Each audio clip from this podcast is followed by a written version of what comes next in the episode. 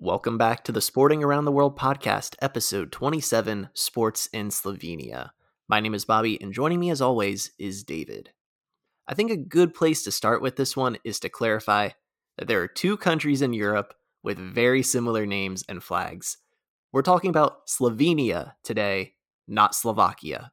Yeah, Slovenia and Slovakia, I guess, are pretty similar. Is there a reason why they're so similar? Is it any correlation at all?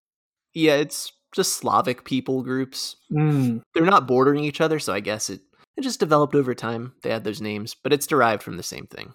Where it gets confusing, I read articles that prime ministers of or world leaders of other countries would get them confused in interviews. In the most recent FIFA World Cup qualifying cycle, they were in the same group, naturally. And then March 2018, the prime ministers of both countries resigned in the same week. I felt, it's one of those things that if you were talking to someone and you said, Slovenia and Slovakia, obviously those are two very different things. But I guess in situations like that, where it's like, okay, which prime minister resigned? Or like, all right, which team is playing in this group stage that they're sharing the same pool? It could be tough. Like with sports, you just look at the flags and like, crap, they're the same. I think Russia and Croatia were in that group too. So it was like red, white, and blue just everywhere. Anyway, we like to start these country episodes off with a little bit of background before we get into the sports. So if you've never heard of Slovenia, don't worry, we got you covered. It's in Central Europe. It's bordered by Italy to the west, Austria to the north, Hungary to the northeast, and Croatia to the east and south. And they also have a small coastline in the southwest with the Adriatic Sea, which eventually leads into the Mediterranean. It's only like a 29-mile coastline, so not very big. Yeah, just a little strip. Little strip of coastline. Yeah. Honestly, you wouldn't even notice it just looking at the map. But really unique location. Because you think of all the different cultures that their neighbors have, they're really at the crossroads of like Latin Europe, the Germanic part of Europe, and then Slavic Europe. So if you're looking for a place to go, you want to experience it all, Slovenia. Yeah, if you would have asked me, first of all, where I thought Slovenia was, I would not have guessed where it is. But I don't know why. I don't have a good reason for it. There's no thing in my head that I don't know what I thought was right beside Italy. But yeah, it seems like a really good place to kind of, you're like right there, step into Italy, northern Italy, go up into Austria. It seems like it's a really good location. Yeah, I mean, is it Central Europe? Is it Southern? Is it Eastern Europe? Look, people don't really know because it was part of Yugoslavia and that's kind of East Europe, but I don't know. It's a weird spot. But geographically, a lot of forests and also a lot of mountains because you have the Alps in the north part of the country.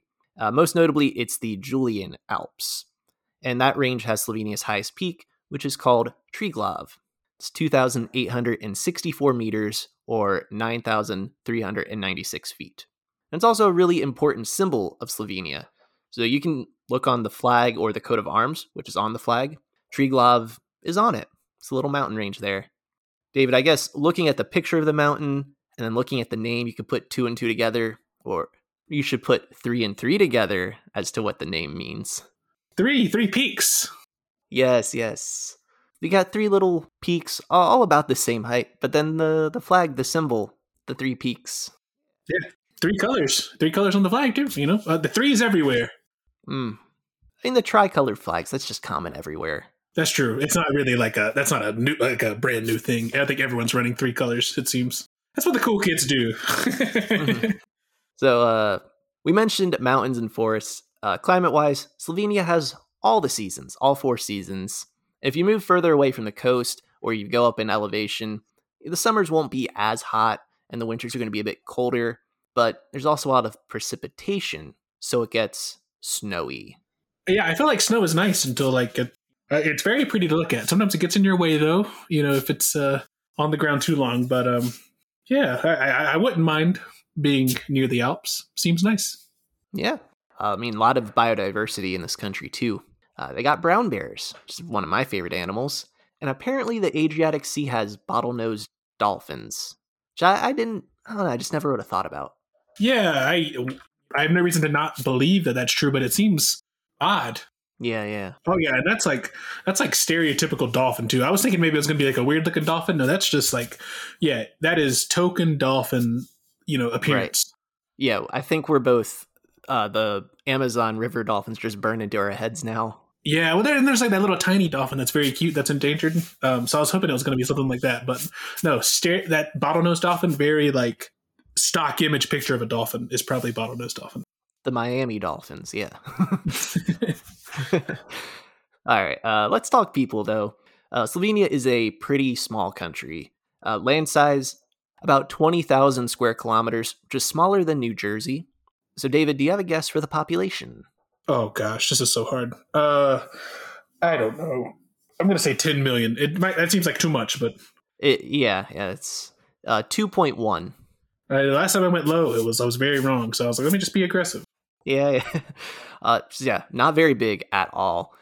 Pretty comparable to North Macedonia, who we covered somewhat recently. But Slovenia is pretty urbanized. You got a lot of mid-size urban areas. There's only two places with over 100,000 people, and that would be the capital Ljubljana and the city of Maribor. Actually, Ljubljana has about 250,000 people. I always compare cities to Raleigh, just because I know Raleigh's got like 400 to 500,000 people. I don't think it's very big. And then there's capital cities of countries that are just smaller. Yeah, Raleigh's weird in general anyway, because like the density's not right. So it's like, this is a major city. And you're like, I don't believe you. No. And I'm like, no, they're just spread out. There's a lot of them spread out in this area. Yeah. But yeah, that's crazy that the capital is smaller. But yeah, I guess back to the people. Ethnically, 83% of the population are Slovene. And you got a bunch of minorities. You got Serbs, Croats, Bosniaks, a bunch of others too. And the official language is Slovene, which is a Slavic language. But anyway, history rundown. Because we mentioned Slovenia's got a unique blend of cultures. We'll talk about that. You ready? Mm-hmm, mm-hmm. All right. Yeah, the Roman Empire, Slavic tribes moved in. And eventually we get to the Habsburg dynasty, which later the Austro-Hungarian Empire. They control the land. So unlike the other countries that were part of Yugoslavia, Slovenia was not under Ottoman rule. Now, late 1800s, idea of an independent Slovenia comes in. And then by World War I, that ends, Austria-Hungary collapses, and then the predecessor state to Yugoslavia is formed, called the State of Slovenes, Croats, and Serbs. They join with the Kingdom of Serbia, a bunch of name changes. We're going to skip ahead to after World War II, and Slovenia is one of the six republics in Yugoslavia. Then by the 1980s, Yugoslavia starts to fall apart. Slovenia was actually the most economically and politically stable of the Yugoslav republics, along with Croatia, and both of them declare independence on June 25th, 1991. Now, they did have a small 10-day war with Yugoslavia.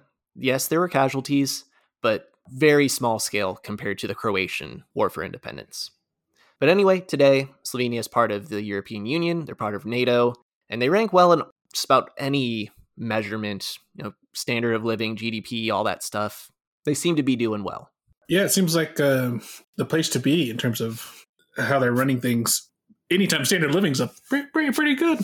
I feel like, the United States is kind of high on some of those things, but in other things, we're kind of like pretty low. This is not a political podcast, but there's a few things that I've seen in other countries. Like, seems nice. Nice views. Seems like a cool place to be. And a 10-day war is crazy. I wouldn't have believed if I would not have guessed 10 days. That's very short. If you were like, it was a very short war for independence, I'd be like, I don't know, a year? Less than a year? No, 10 days is kind of crazy. Yeah, my understanding, I mean, again, we're not history experts. This is a sports podcast. But I think Yugoslavia is just like, whatever. We care more about Croatia because they actually shared a border with, Serbia, which at that point was Yugoslavia. Oh, that makes sense. Yeah. It's like, we can lose you. That's fine. Just go. Yeah, so that's Slovenia. Let's get into sports, though. For the sake of flow, we're going to do the team sports first, and then we'll touch on the individual sports and those athletes. So with that said, David, what's the most popular sport in Slovenia? It's got to be soccer, right? Yeah. I mean, kind of obvious one. Yeah, it's like, I don't think they play cricket there, so I feel like it's a pretty good bet. Yeah. I mean, when in doubt, you choose soccer, aka association football. But for the first time in a few countries, I actually know their domestic league and some of their clubs. Yay! So we have the Slovenian Pro League. It's a 10-team league. It's existed since 1991, because remember, Yugoslavia existed beforehand. If I were to rank all of the domestic European leagues by talent level, Slovenia's league is probably in that bottom half, but it's not bottom of the barrel. They do have a club, NK Maribor. They've played in the Champions League and the Europa League in the last 10 years. They don't progress very far, but domestically, 16 Slovenian league titles, and I really like their colors. Yeah, the purple and gold. I feel like classic combination, but you don't really see it too often. Yeah, I feel like every time we see a purple logo, I always have to mention them. It's like, oh, I like purple. And purple and gold, it does pop. Maybe we're just a bit biased because we have East Carolina in our state. Maybe. I feel like purple's just a good color. Mm-hmm. The other colors that I always point out, green, because you don't see it as often. So, of course, Maribor's main rivals are going to wear green, and that is Olimpija Ljubljana. They're actually a Phoenix club, so that means they were formed after the original Olimpija club folded, and that was due to bankruptcy in 2005. So technically, they don't share the same club history, but realistically, this is the same club. Yeah, I guess this is the spiritual successor. Yeah. And they kind of took advantage of the situation and kind of was like, hey, we'll just take your slot and your fans. Yeah. But they had to start back down in like the fifth tier of the football pyramid and work their way back up, which they did really quickly. Yeah, I like their badges. Dragons are cool. Yeah, so that's like the symbol for the city of Ljubljana. I kind of forget the reasoning behind it, but a lot of the symbols within the city, it's a dragon. Anyway, Olimpija Ljubljana and Maribor, they formed the biggest rivalry in Slovenia. It's called the Eternal Derby, which we've seen a couple times now. It's a cool name, but it seems like a lot of countries call their rivalry that. But they've got dedicated groups of ultras. And keep in mind, these clubs represent the two largest cities in the country, and they're in different parts of the country. So that's a good formula for a rivalry, right? Yeah, I think the only thing that could maybe be better is like when you're the two biggest clubs and you're in the same city and it's just like, oh, it's going to erupt every time. But definitely a good formula for a game that's going to kind of captivate the whole country. Yeah, I should say since becoming a team back in the first tier, Olimpija Ljubljana has won league titles. But anyway, international football, I'll say women's national team is trending upwards, but they haven't qualified for a major tournament yet. The men's team, though, have they qualified for a World Cup in their short existence? Oh, gosh. I'm going to say no, because it's kind of hard to qualify for the World Cup right now. Maybe it'll be easier later, or it should be easier later. So I'm going to say no, not yet. Soon, though, I'm thinking. So they've actually qualified twice. Oh, I was wrong. I didn't believe. Yeah, I was kind of surprised, too. So their first major tournament was actually the 2000 Euros, but then they qualified for the 2002 World Cup and then the 2010 World Cup. And they didn't actually win any games at those tournaments until the 2010 World Cup, and they beat Algeria. But actually, in that World Cup, they were in the same group as the U.S. and England, who made it through. So Slovenia didn't make it to the knockout stage. I don't know if you remember that tournament. I feel like that's more embarrassing now. I feel like I paid a lot of attention to the 2010 World Cup too. They had like the separate video game for it, and oh yeah, played that a lot. I feel like I let myself down with that answer. Yeah, honestly, I remember U.S. and England because I remember that game, and I remember scoring against Algeria, and that clinched our spot to the next round. I forgot Slovenia was the fourth team. I'm sorry. It's okay. Did they win any games? Yeah. They beat Algeria. Okay. So I'd say Slovenia, they're a fine team. They can't really consistently hang with the big boys of Europe, and even among the best of the rest, I mean, it's always a battle. Take Euro 2024, for example. They've drawn the qualifying groups for that, so this will take place between March and November of 2023. And I'd say Slovenia has a really good shot to make it through. They got to be top 2 out of 6. So the teams in terms of seeding, it's Denmark, Finland, Slovenia, Kazakhstan, Northern Ireland, and then San Marino. So really 4-team battle there for second. Yeah, it seems doable. I think you can take a game. I don't know. Is it single round robin for this format? This is double. Okay, so really you just have to take one game off Denmark or Finland, because those are probably the biggest choices for 1 and 2, I think. And then just beat everyone else and just have better goal differential against the team that you split with, and you're in. Yeah, not too big of a task. Typically, you'll see with these groups, there's always going to be one that emerges as the favorite, and then you're going to have like 3 teams all within like a couple points of each other. So like 1 game difference. Is this the format where home games are less valuable than away games in terms of like if you win it? I don't know what the tiebreaker is for this. I feel like, yeah, typically away goals is what they do the difference on. We'll just hope it doesn't come down to that. Yeah. Hopefully it's clear. Hopefully it's just a hard line. Tiebreakers aren't fun. Yeah, they're not. I'll say Finland is the lowest ranked 2 seed, so that's why I think this is probably their Slovenia's best chance. But then again, I think Northern Ireland might be the highest 5th seed, so I hope it just doesn't come down to goal difference against San Marino being the minnows of the group. Oh God, yeah, that would be awful. But again, March to November of this year, I think they've got 5 different breaks where they play 2 games apiece. So Euros is very exciting. There's a lot of exciting groups. I could talk about football all day, but let's mention a few players and then we're going to move on. So Branko Oblak, first Slovenian to play at a World Cup, because he was a midfielder for Yugoslavia in 1974. It's actually team of the tournament. Then we had Zlatko Zahovic, most goals for Slovenia, and was a big part of their early 2000s success. But last 8 to 10 years, I guess I call this an unfortunate luxury. Your 2 best players, your 2 world-class guys, goalkeepers. It's an important position, but that's not necessarily where you need your best of the best, ideally. They can be the best of the best when there's, a bunch of other really great players, but it's kind of bad when that's your star, huh? Yeah, I have 2 of them. So Samir Handanovic, he's 38 years old now. He's still the captain for Inter Milan. And then Jan Oblak, he's 30 years old, plays for Atletico Madrid. Handanovic, he retired from the national team in 2015, which was actually kind of young for a goalie. Like, he was early 30s at that point, because Oblak was seen as the future. I mean, they were both really, really good. I mean, Handanovic would be the starter for just about, or he'd be playing for any national team in the world. Same with Oblak. I mean, Oblak was in the conversation for best goalie in the world, period, regardless of country. So I don't know. It is very unfortunate that their 2 best played the same position, kind of forced one into retirement early for the national team.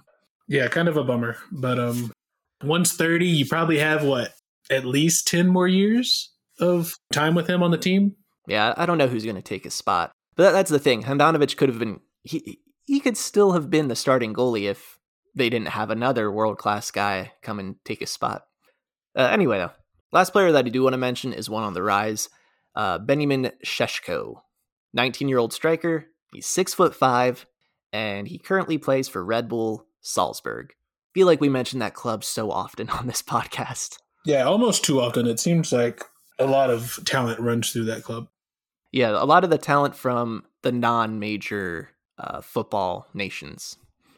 Anyway, let's move on to the sport that I think the average American knows Slovenia for the most, and that's basketball.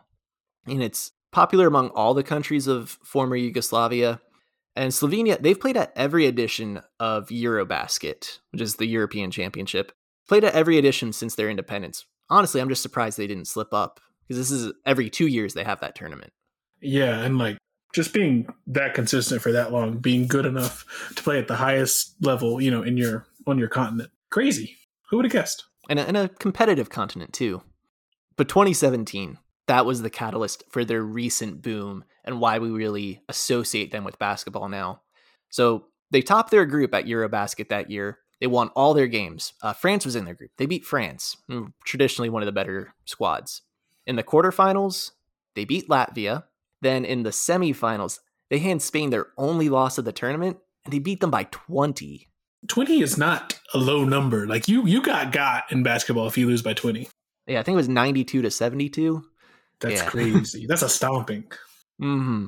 And then in the finals, they face off against Serbia, former Yugoslavia, a bit of a rival there. And Slovenia wins 93-85 to become champions of Europe for the first time. Yeah, that's a comfortable lead too. I mean, you know, as time's running down, if you've got more than 5 or 6 points, it's like you should be able to finish. So winning by 8, who knows, probably got, you know, foul stuff at the end, but that's great. Took out some big names on the way there. You know, no one can say like you didn't deserve it, you know, because you didn't play anyone. They went undefeated in the tournament. Yeah. So to win a big tournament like that, you got to have big game players. So tournament MVP was Goran Dragic. He scored 35 points in the final match. So, whew. But he's played in the NBA for well over a decade, most notably with Phoenix and Miami. He was their starting point guard. He even made an all-star team once. But the other player to make the all-tournament team at Eurobasket 2017, he was an 18-year-old kid named Luka Doncic. So you don't even have to follow basketball to know this guy. He is so huge right now. Star player for Real Madrid as a teenager, gets drafted to the NBA. He wins Rookie of the Year with Dallas. And since then, he's made the All-NBA team every season. Likely going to make it again for the fourth time in a row this year. And he's leading the NBA in points per game right now. Just so skilled. One of the most versatile players in the world. Yeah, dude is absolutely cracked on the basketball court. I think the only thing that's kind of kept him away from MVPing it recently is just there's just another stat freak that we'll eventually talk about. Not today, but, you know, eventually we'll get to, that's just doing stupid stuff, you know? So it's such a bummer that he's playing so well, and he's a household name, you know, which rarely happens for, well, it's getting more common now, but rarely happens for people in Europe coming over here to be like on the same level as our big American players. Right. I think there's been a bit of a changing of the guard in the NBA, where honestly the four best players in the NBA right now are not from the United States. Like Jokic, Giannis, Joel Embiid, and then Luka Doncic. And I mean, Jason Tatum's probably best right now for Americans, but it's cool that NBA, like basketball talent, we have so much from around the world right now. Yeah, it's great for the sport everywhere. Like you imagine this is only going to grow the sport even more in those countries. It's looking up, I think. I think basketball's going to become a bit much bigger deal than it is already. Yeah. Back to Doncic, though. He was a big part of Slovenia's run at the Tokyo Olympics, if you remember that. It was Slovenia's first appearance in men's basketball at the Olympics. I mean, they beat Spain, Argentina, and Japan in the group stage. Then they beat Germany in the quarterfinals. And then I feel like everyone was rooting for him in Slovenia. They go up against France in the semis. They were down 90-89. Doncic passes the ball to Klemen Prepelic, who goes up for the layup with just seconds left on the clock. And in comes Nicholas Batum, blocked from behind. So Slovenia lose that game, and then they lose the bronze medal match to Australia. So they don't even get anything from the tournament. Yeah, don't even get hardware, which is, you know, it's a consolation match, but it's still nice to win those and be on the podium. Yeah, big bummer. We'll see what happens in Paris, I guess. Yeah, or we're going to see what happens. The 2023 World Cup is, this year. Slovenia is going to be at that. I don't know how related this is, but also the women's national team qualified for Eurobasket for the first time in 2017, and they've gone to each edition since then. They're even going to host the 2023 Eurobasket. So yeah, basketball, it is blowing up in Slovenia. Yeah, who knows what the future may bring, you know, in terms of more foreign players from Slovenia. It could be a very special next 10, 20 years. Yeah, could be. This is the starting point. They actually haven't had any WNBA players from Slovenia. I'm sure there's professionals in the European leagues, but I don't know. I just kind of found that surprising. Yeah, I wonder. I don't have any data on this whatsoever, so it's kind of a silly question to ask. And I don't know if you do, but I wonder like if pay is similar. And so it's like, do you really want to commit to the United States? Do you really want to leave home that far, you know? I was about to say it. I think pay might be better in some of those countries. Okay. Yikes. So yeah, it just seems like it might be in your best interest to stay in Europe. Yeah. We're going to shelve that topic for another time because we need to do more research on talent levels, pay rates of women's basketball. Anyway, Doncic, he's the poster boy for basketball in Slovenia, but they've got a really good one for ice hockey too. We've talked about him before. Anze Kopitar.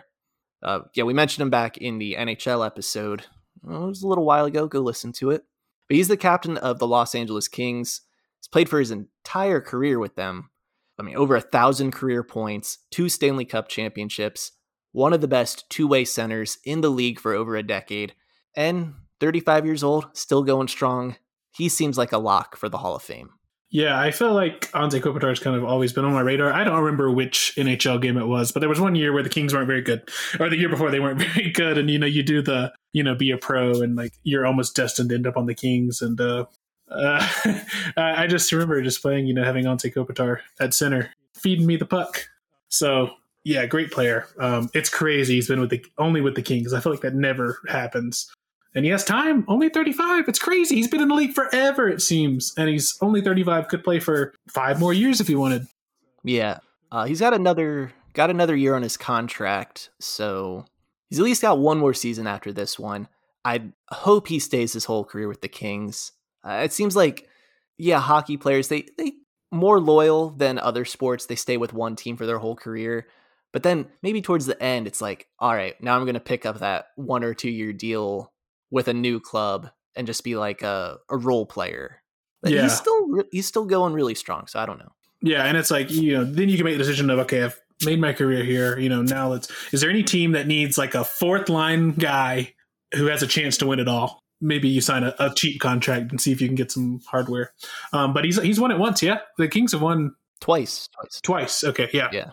So maybe he doesn't have to chase it. Maybe just chasing paychecks at this point, at the end. Yeah. I mean, and Los Angeles, they were a rebuilding team. They're much better now. Playoff. I don't know if they're in a playoff spot right now. They are second in the Pacific Division. So, yeah, they'll be in the playoffs most likely. Oh, okay. Yeah. So, I mean, he's still first or second line caliber type guy. So, okay. I'm going to say he stays with them his whole career. We're going to say that. You're calling it now. Yeah, calling it now. We'll check back. For his retirement party. Anyway, national team-wise for ice hockey, Slovenia, they've played at the 2014 and the 2018 Olympics. And so ice hockey, they have the annual World Championships. It's kind of like a promotion relegation type deal.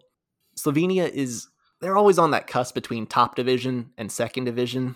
And due to scheduling, I want to say Kopitar doesn't play at those. I don't think like any of the NHL guys do. So I think that speaks more to the depth of talent in the country. I'm just kind of surprised there's only been 2 Slovenians in the NHL ever. Yeah, I guess, Kopitar's probably an outlier in this, in terms of like just farm, he's so good and he's been good for so long.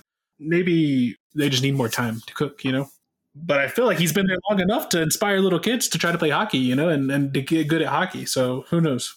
Yeah, I'm sure there's some sort of reason if we asked around and tried to find out all about Slovenian hockey's situation. I do know he's a big guy. He's like 6'3", 200+ pounds.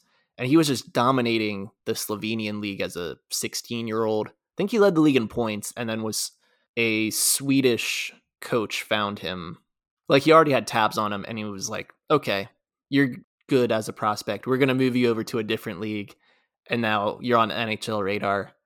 I don't know. I feel like if you strike gold once in a country like that, just keep going back, right? Yeah, you'd think. But one thing I want to mention about the Slovenian domestic hockey scene, Olimpija Ljubljana, they have an ice hockey team, and they play in the International Central European Hockey League, aka the Ice Hockey League. That's a callback to Austria's episode. The Ice Hockey League. Yeah, what an abbreviation. That perfect branding. We could keep going about team sports forever. Like handball, volleyball. Slovenia's had success in them. Like, they've had handball clubs win the European Champions League, both men's and women's. We just don't have time to dive into every single sport because there's a lot of individual sports that deserve it too, namely skiing. That's a big part of why we're covering Slovenia this week. The FIS Nordic World Ski Championships are going on right now in Slovenia. If you're unfamiliar, we've talked about skiing before, way back in our Austria episode, but there are 2 main categories. You have Alpine and you have Nordic. Alpine is the downhill type of skiing, like slalom, the downhill event, Super G, that sort of stuff. Nordic includes cross country and ski jumping. So Slovenia, probably more associated with ski jumping, but they do all the forms of skiing. Would you ever do ski jumping, David? No, it doesn't seem safe for me. I think I would die. There is nothing you could do to convince me to get on that ramp and go down and jump. I nothing good would happen. No amount of training. Someone would die. You know, it would be a news story of someone just dying in a ski jumping event. I think you have to have some sort of daredevil aspect to you. Oh yeah, you got to be an adrenaline junkie. Yeah. There's no doubt in my mind. Something's got to tick in your brain a little different than the average person, I would say. Yeah, we'll get to some of those people in just a bit.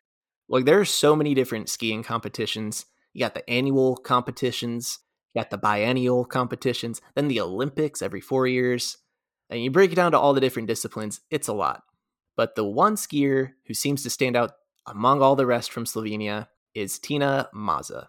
She's won multiple Olympic gold medals, multiple golds at the World Championships, but the annual World Cup is the one that I want to highlight.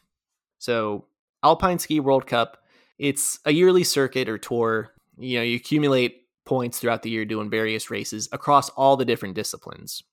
Maza won the 2013 World Cup. She won 11 of the 35 races that year, which is a lot for one person.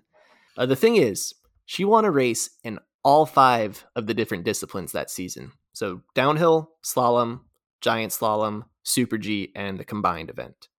Usually skiers are going to excel at one or two of those, usually like lean towards speed or technical events, and they're going to rack up all their points in those and just kind of do whatever in the others.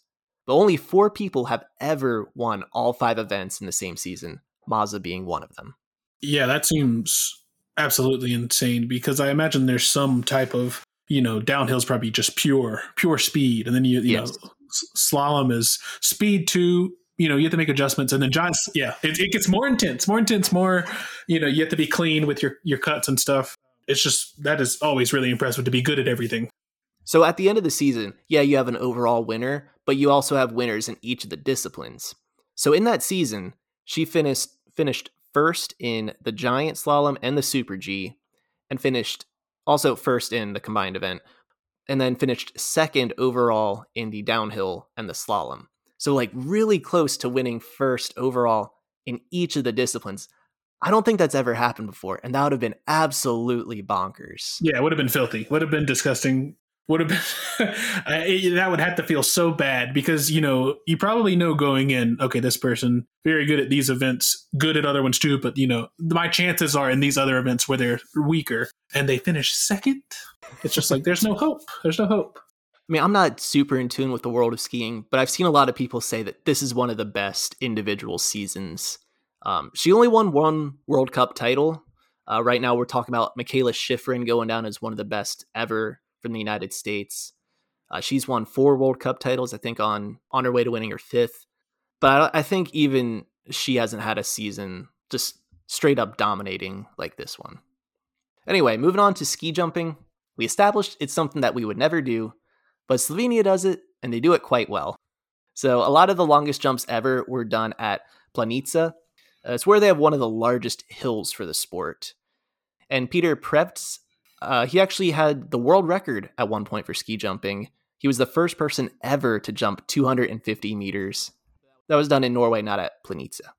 250 meters? Yeah. I've got the picture for the hill for you there. That's so far. Yeah. That's too far to be in. That's too long to be in the air. 250 meters. That's what? How many feet is that? Like 820 feet? Yeah. That's insane. The world record's been broken by a couple meters. I think it's 253.5 right now. That's okay. So not counting end zones, that's 2.7 football fields. Yeah. That's so far. That shouldn't be doable. You know, like that shouldn't be possible. I can't even imagine being in the air that long, because it's got to be multiple, like tens of seconds. Like you're in the air for a long time. And then, you know, sticking a landing 800 feet away from where you started, from where you came off the platform. Yeah. So if you look at that image, like, yeah, you see the white ramp. But then if you look at the very top, there's a tiny white ramp. That's where they're actually going down and jumping off of. I just, that's so crazy. Yeah. Apparently ski jumping, like that's the name of the whole broad sport, but then it's ski flying, these really big hills that are designed for these long jumps. You're flying. You're not jumping. You're flying. Falling with style. We're Buzz Lightyearing constantly. I don't know. That's just so far. And your form has to be good or you're going to eat it. You know, like that, you're off a little bit. You're getting a mouthful of snow. And I can't imagine it's soft. I can't. Yeah. So cool thing, though, about that hill. I saw this on YouTube before. They have these Red Bull sponsored uphill races. So when it's not covered in snow, they had a thing called the Red Bull 400, where it's just you're racing up the hill. I don't know if you've ever seen those before, but apparently they do it at this place in Slovenia. That sounds like the most intense calf workout you could do. Like running up a hill to the point where you have to use your hands. Yeah. Anytime you're on all four, I feel like that's when you know the incline is too much. That's when you know. Yeah, ski jumping, bit of a daredevil thing. If we want to know a true daredevil, so Davo Karničar, first person to completely ski down the seven summits, which is the tallest mountain on each of the continents. So yeah, he skied down Mount Everest, first person to do so. Oh gosh, I don't know what that is. I don't know what bone that is, but I don't have it. Because you go so high up and you just are basically slowly dying until you get past like that certain level. Yeah. I watched footage of a guy do another mountain in the Himalayas. I forget which one. But because the ridges are just so narrow, it's like being on a knife point where your skis are just hanging off on each side. You're going down like sideways. Nope, that's not for me. I read a New York Times article about this guy. There are so many dangers involved. I think he lost fingers to frostbite. He had a friend lose basically all his toes to frostbite, doing all these adventurous things. His brother died in like a accident when they were training for something. And then you're still having the will to do this kind of stuff. I'll link it in the description, listeners, if you want to read about it. There's more to it, because this article is written after his death. He didn't die doing the adventurous stuff. There's a cruel twist of fate. We won't talk about it here, but link in the show notes. Moving on, though, we'll bring things to a safer level here. Cycling. So Primož Roglič, first Slovenian to win a Grand Tour event. So in cycling, that's the Tour de France, Giro d'Italia, and Vuelta a España. He won the 2019 Vuelta. Actually won it again in 2020 and 2021, so 3 times in a row. But 2020 Tour de France. He had the lead for so long in this thing, only to lose it on the second to last stage and finish runner-up to his fellow countryman, Tadej Pogačar. That's a bummer. That's not how you that's not how you envisioned it. I guess at least you knew after the second to last stage. I guess that's your consolation prize. It's like, okay, it's impossible. I can't win. But man, being so close, and that's kind of not to say that the Spain version isn't impressive. It's just the Tour de France is the Tour de France, you know? Yeah. The thing is, Pogačar, he was, I want to say 21 years old when he won. He was still listed as a youth racer, but he won it. And then he won it again in 2021, runner up in 2022. So yeah, the Slovenian has won the Tour de France, won it twice now. Great for Pogačar, you know, and back-to-back is insane. And then, you know, almost winning it again, you know, 3 times. It's got to be even more bittersweet for Roglič. Is that right? Roglič? Yeah. It's got to be a little more bittersweet for Roglič. You'd be like, Ken, you just waited 1 year? Let me have this one? Yeah. Who would have guessed? Slovenia. Great cyclist. Not me. It's also the age difference there. I think Roglič is in his early 30s now. Pogačar's in his prime. Oh, true. He could, I guess, yeah, this year he could be a favorite. Mm-hmm. Look, there are a lot of other individual athletes that we could mention, a lot of more sports that we could dive into, but we got to wrap this up at some point. So let's end with the Olympics. As an independent nation, Slovenia has 52 medals, and that comes from both the Summer and the Winter Games. There's no single category that they've dominated at the Summer Games, but winter, as you can guess, skiing in general. We already mentioned Tina Maza. She has 4 total medals at the Olympics with 2 gold, so she's Slovenia's most successful Olympian while they were an independent nation. But if we go back to when they were part of Yugoslavia, Leon Štekel had 6 medals as a gymnast in the 1920s. So technically he'd be the most successful. Would he also, like, was he from the area that would have been? Yeah. Slovenia? He was Slovenian, yeah. I mean, Slovenia had a lot of medalists during the time as Yugoslavia. I think in general, though, most Yugoslav athletes were from present-day Serbia. I will say, if you're trying to rack multiple, you're getting a lot of hardware. It seems like gymnasts and swimming just seem to be the ones you should pursue if you want to try to get a lot of hardware.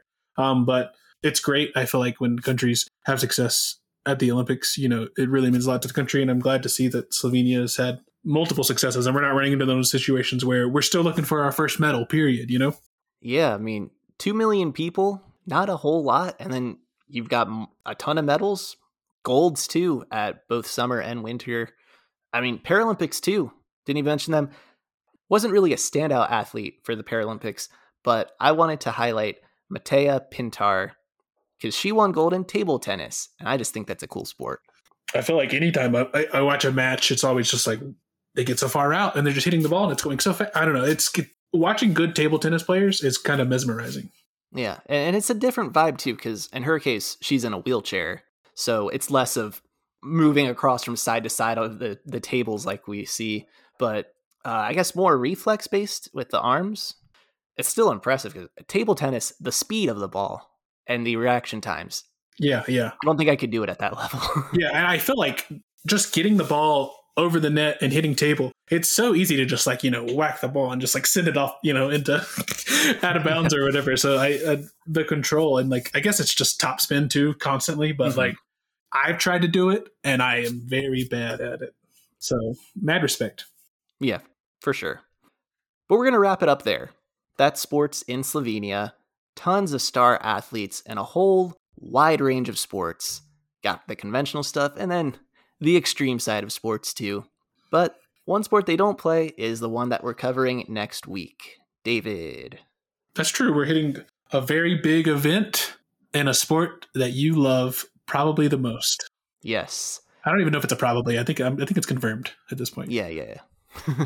Yeah, a major world event for a certain sport, mainly big in America, but growing in a lot of other countries.